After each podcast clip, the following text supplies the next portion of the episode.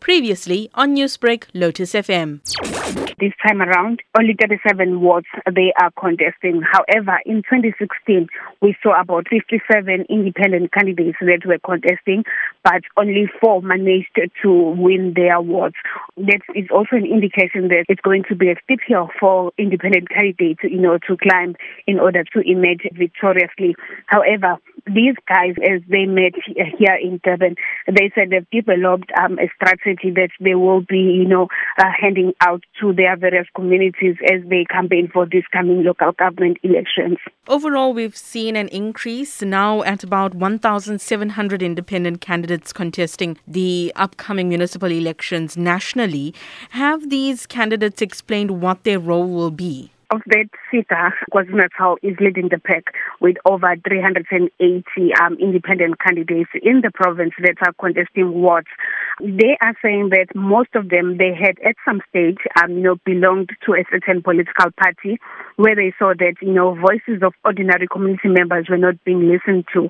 Hence, they are saying that communities approach them that they need to stand, you know, for the service delivery that will be focused mainly to their wards. They are also saying that they are aware that other political party leaders are somehow trying to campaign them, saying that where will they be accountable? Should they emerge victorious for those wards? But they are saying that that should not be a factor because the people that approached you to stand for the needs of your own community are the ones, um, you know, firstly funding the mandates that they believe that uh, the independent candidate has capability of delivering, and those people will be the ones that will be calling into order the councillor if they are not uh, delivering to what the community wants. Nonkululeko, do they believe then that this is the reason why they would be more successful as councillors in the area because of that relationship with the community? They believe that they are also heading, especially this group of over 30 independent ward candidates, they are saying that they are heading to Ethekwini municipality metro because they have the backup of their own communities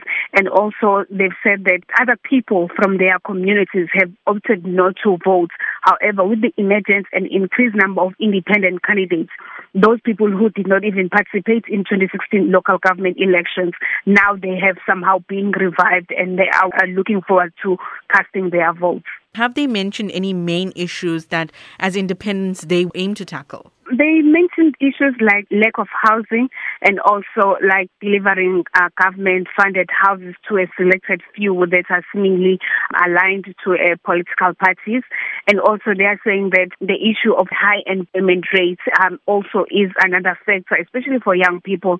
They are saying that if there are projects in their communities, they will stipulate that young people and community members should benefit uh, getting employment. Newsbreak, Lotus FM, powered by SABC News.